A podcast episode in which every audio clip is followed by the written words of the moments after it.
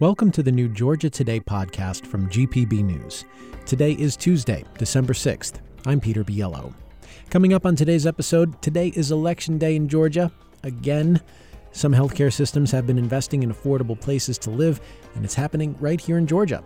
And there's a push to rename a public square in downtown Savannah after a black nurse who served alongside the Union during the Civil War. These stories and more are coming up on Georgia Today.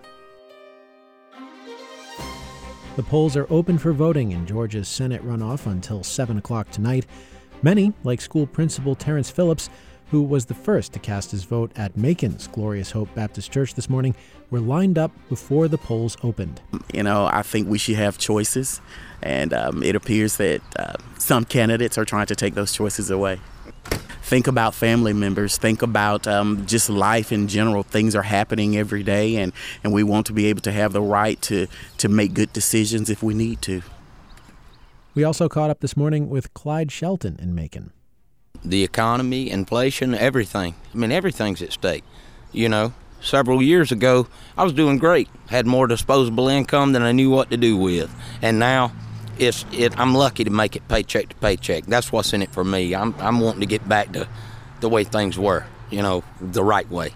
Sandra Jackson cast her ballot in Savannah. She says she voted for Senator Raphael Warnock in part because of his support for abortion rights. I'm 66. I'm not having any babies, but I have grandbabies, and to think that they couldn't do what they want to with their own body, that that really bothers me. Again, the polls will be open until 7 o'clock tonight. For the latest results, go to gpb.org/elections. Following the COVID 19 pandemic, many public health departments have been left unprepared for the next public health crisis. The Centers for Disease Control and Prevention is awarding states more than $4 billion to help them prepare. GPB's Sofi Gratas has more on the federal investment in Georgia. Georgia's Department of Public Health will receive close to $100 million over five years from the CDC. The money will help address workforce shortages by funding staff at the state and local level. It also includes money to create an electronic medical record system to make better use of data. Brian Castrucci is a former public health worker and advocates for public health as president of the De Beaumont Foundation. He says to get the most out of this historic funding, Georgia should dole it out equally. So, right now, it is critical to rebuild the public health system in rural America. That's where those district health directors can be so critical and so vital because they know the needs of their community. The grant also includes more than $10 million in separate funding for Fulton County. For GPB News, I'm Sofi Gratas in Macon. The Port of Savannah is planning a $410 million overhaul of one of its terminals to make room for larger ships. The Georgia Ports Authority Board approved the project under a plan to expand Savannah's capacity for cargo containers by more than 50% by 2025. Ocean Terminal will be upgraded to allow the complex to focus almost exclusively on cargo shipped in containers. Operation at the port's Ocean Terminal, which currently handles most of Georgia's break bulk cargo such as lumber, paper, and steel, will move over the coming year to the nearby port of Brunswick. Affordable homes are in short supply in many parts of this country. Because unstable housing is often linked to poor health, some healthcare providers are investing in building or renovating new places to live.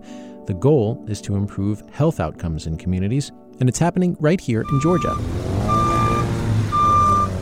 On a sunny day in Atlanta's Sweet Auburn neighborhood, a huge truck hauls dirt from a construction site.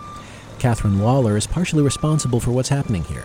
She's the CEO of St. Joseph's Health System and Mercy Care. This is the construction site of the future McAuley Station. It will be 170 units of affordable housing located right on McAuley Park. Mercy Care has pledged to pay the rent on 10 of those apartments for people waiting for permanent affordable housing. There's no formal limit on how long tenants can stay, but Mercy Care expects an average stay of 90 days. Lawler says it's an effort to help people get healthy outside the hospital setting in their communities what makes people healthy starts first um, with the opportunities they have in their life and also with their ability to live in a safe, stable, and affordable community. She's describing a concept known as the social determinants of health. This is the idea that having access to healthy foods, a good education, clean air, and affordable housing matter when it comes to overall health. Lawler says these apartments will help with that by doing this comprehensive approach to health, that's really where we chip away at long term inequities that have manifested themselves in many communities, but certainly in Atlanta as well. Mercy Care in Atlanta is not alone. In the last decade or so, several healthcare systems across the U.S. have made significant investments in affordable housing. Boston Medical Center has made no interest loans to help developers create more than 1,300 units of affordable housing. Megan Sandel is Boston Medical's place based investing lead. She says they've primarily served people who don't have stable housing. We have many patients that would keep coming back to the emergency department and hospital simply because they didn't have a place to take their insulin or to plug in their CPAP machine at night. But with a stable place to live, she says those patients are less likely to use the ER for preventable ailments. Connecting these patients to affordable housing could even save money. UPMC Health Plan in Pittsburgh has contributed to loan funds that help developers complete affordable housing projects. UPMC Health Plan's Kevin Progar says they compared the cost of patients' ER visits before and after placing them in affordable homes. They usually vary somewhere between basically $5,000 and $10,000 a member per year, and for kind of avoided costs that we think we might have spent otherwise. While UPMC Health Plan, Boston Medical, and others often step away from their housing projects once they're completed, Mercy Care in Atlanta plans to stay involved. It'll raise funds to pay the rent. Jeffrey Brenner, a former United Healthcare executive, says for long term success, they need to use these units strategically. If they don't target the units to people who are coming in and out of the hospital all the time, then they're not going to have an incentive to keep doing this. Mercy Care is still working out qualifying criteria for who can live in those 10 units.